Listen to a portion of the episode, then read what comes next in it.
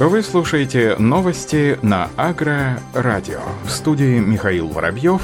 Здравствуйте. На территории Ставропольского края отмечалось прохождение градовых процессов. Выпадение отмечено в пяти муниципальных районах и городских округах. Прошедшие осадки повредили посевы сельхозкультур, таких как озимая пшеница, рапс, озимый ячмень, горох, овес, лен, яровой ячмень, подсолнечник, кукуруза, сахарная свекла, соя, озимая на корм. Населения составил от 5 до 100% на общей площади 21 тысяча гектаров. Об этом сообщает пресс-служба Министерства сельского хозяйства Ставропольского края. Как отметил министр сельского хозяйства края Владимир Ситников, благодаря губернатору Ставрополья Владимиру Владимирову бюджет отрасли на страхование в области растеневодства был увеличен и достиг более 125 миллионов рублей. В Курском муниципальном районе застраховано почти 18 тысяч гектаров посевов. Из пострадавших в районе 80% в фермерских хозяйствах. В сложившейся ситуации необходимо бороться за каждый центнер и уже сейчас задуматься о закладке урожая 2021 года, подчеркнул Владимир Ситников.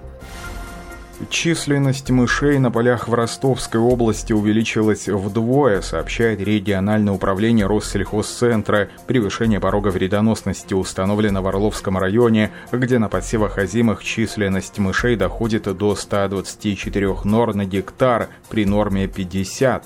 Грызуны повреждают стебли растений в молочной фазе и фазе восковой спелости. Увеличение численности мышей в Орловском районе ученые связывают с довольно теплой погодой осенью 2019 и весной 2020 года, которая способствовала сохранению популяции мышей и их размножению. В настоящее время грызуны начинают заселять посевы кукурузы, повреждая как появляющиеся всходы, так и растения, достигшие фазы 5-7 листьев. Специалисты отмечают не только массовое размножение вредителей, но и прогнозируют миграцию грызунов в другие районы региона. В одном из ведущих сельхозпредприятий Севастополя началась работа по проведению карантинных фитосанитарных мероприятий по локализации очага карантинного объекта возбудителя шарки оспы, включенного в единый перечень карантинных объектов. Об этом сообщает пресс-служба Департамента сельского хозяйства Севастополя.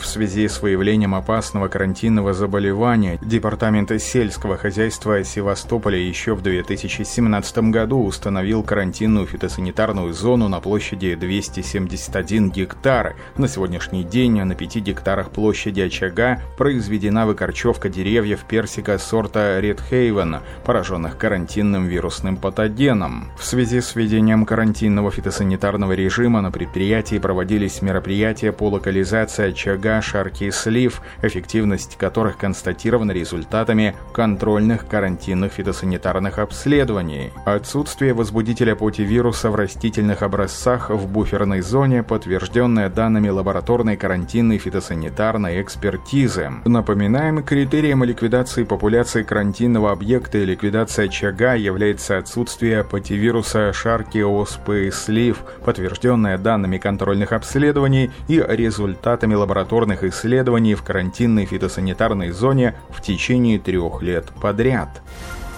Экологи призвали ЕС принять срочные меры для спасения насекомых-опылителей. Из-за массового использования пестицидов общее количество насекомых сокращается на 2,5% каждый год. При этом в Европе под угрозой полного исчезновения уже находится 9% диких пчел и 7% видов бабочек. Экологи предупреждают, что без срочных реформ в земледелии насекомые-опылители скоро совсем исчезнут, а без них люди лишатся и урожая. Об этом сообщает сообщается в сюжете телекомпании Евроньюз. В своем новом докладе экологи фонда имени Генриха Бёля и сети «Друзья Земли» призывают ЕС в срочном порядке пересмотреть единую политику в данном вопросе.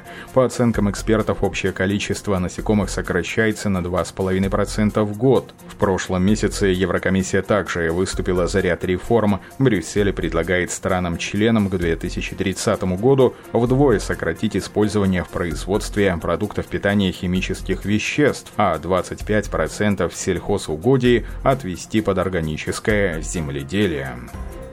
Удмуртия запускает крупное экопроизводство. Этот год для агропрома Удмуртии обещает стать историческим, а в полную мощь будет запущено первое производство экологически чистой сельхозпродукции. Это один из самых масштабных и амбициозных инвестпроектов последних лет в агропроме республики, реализация которого подходит к завершению.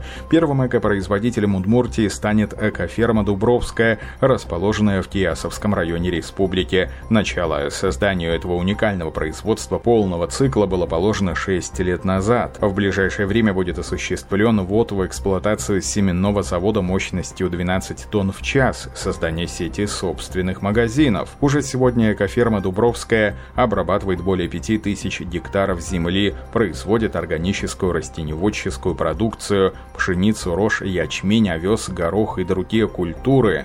Экоферма Дубровская уже внесена в реестр экспортно-ориентированных субъектов малого и среднего предпринимательства Удмуртии.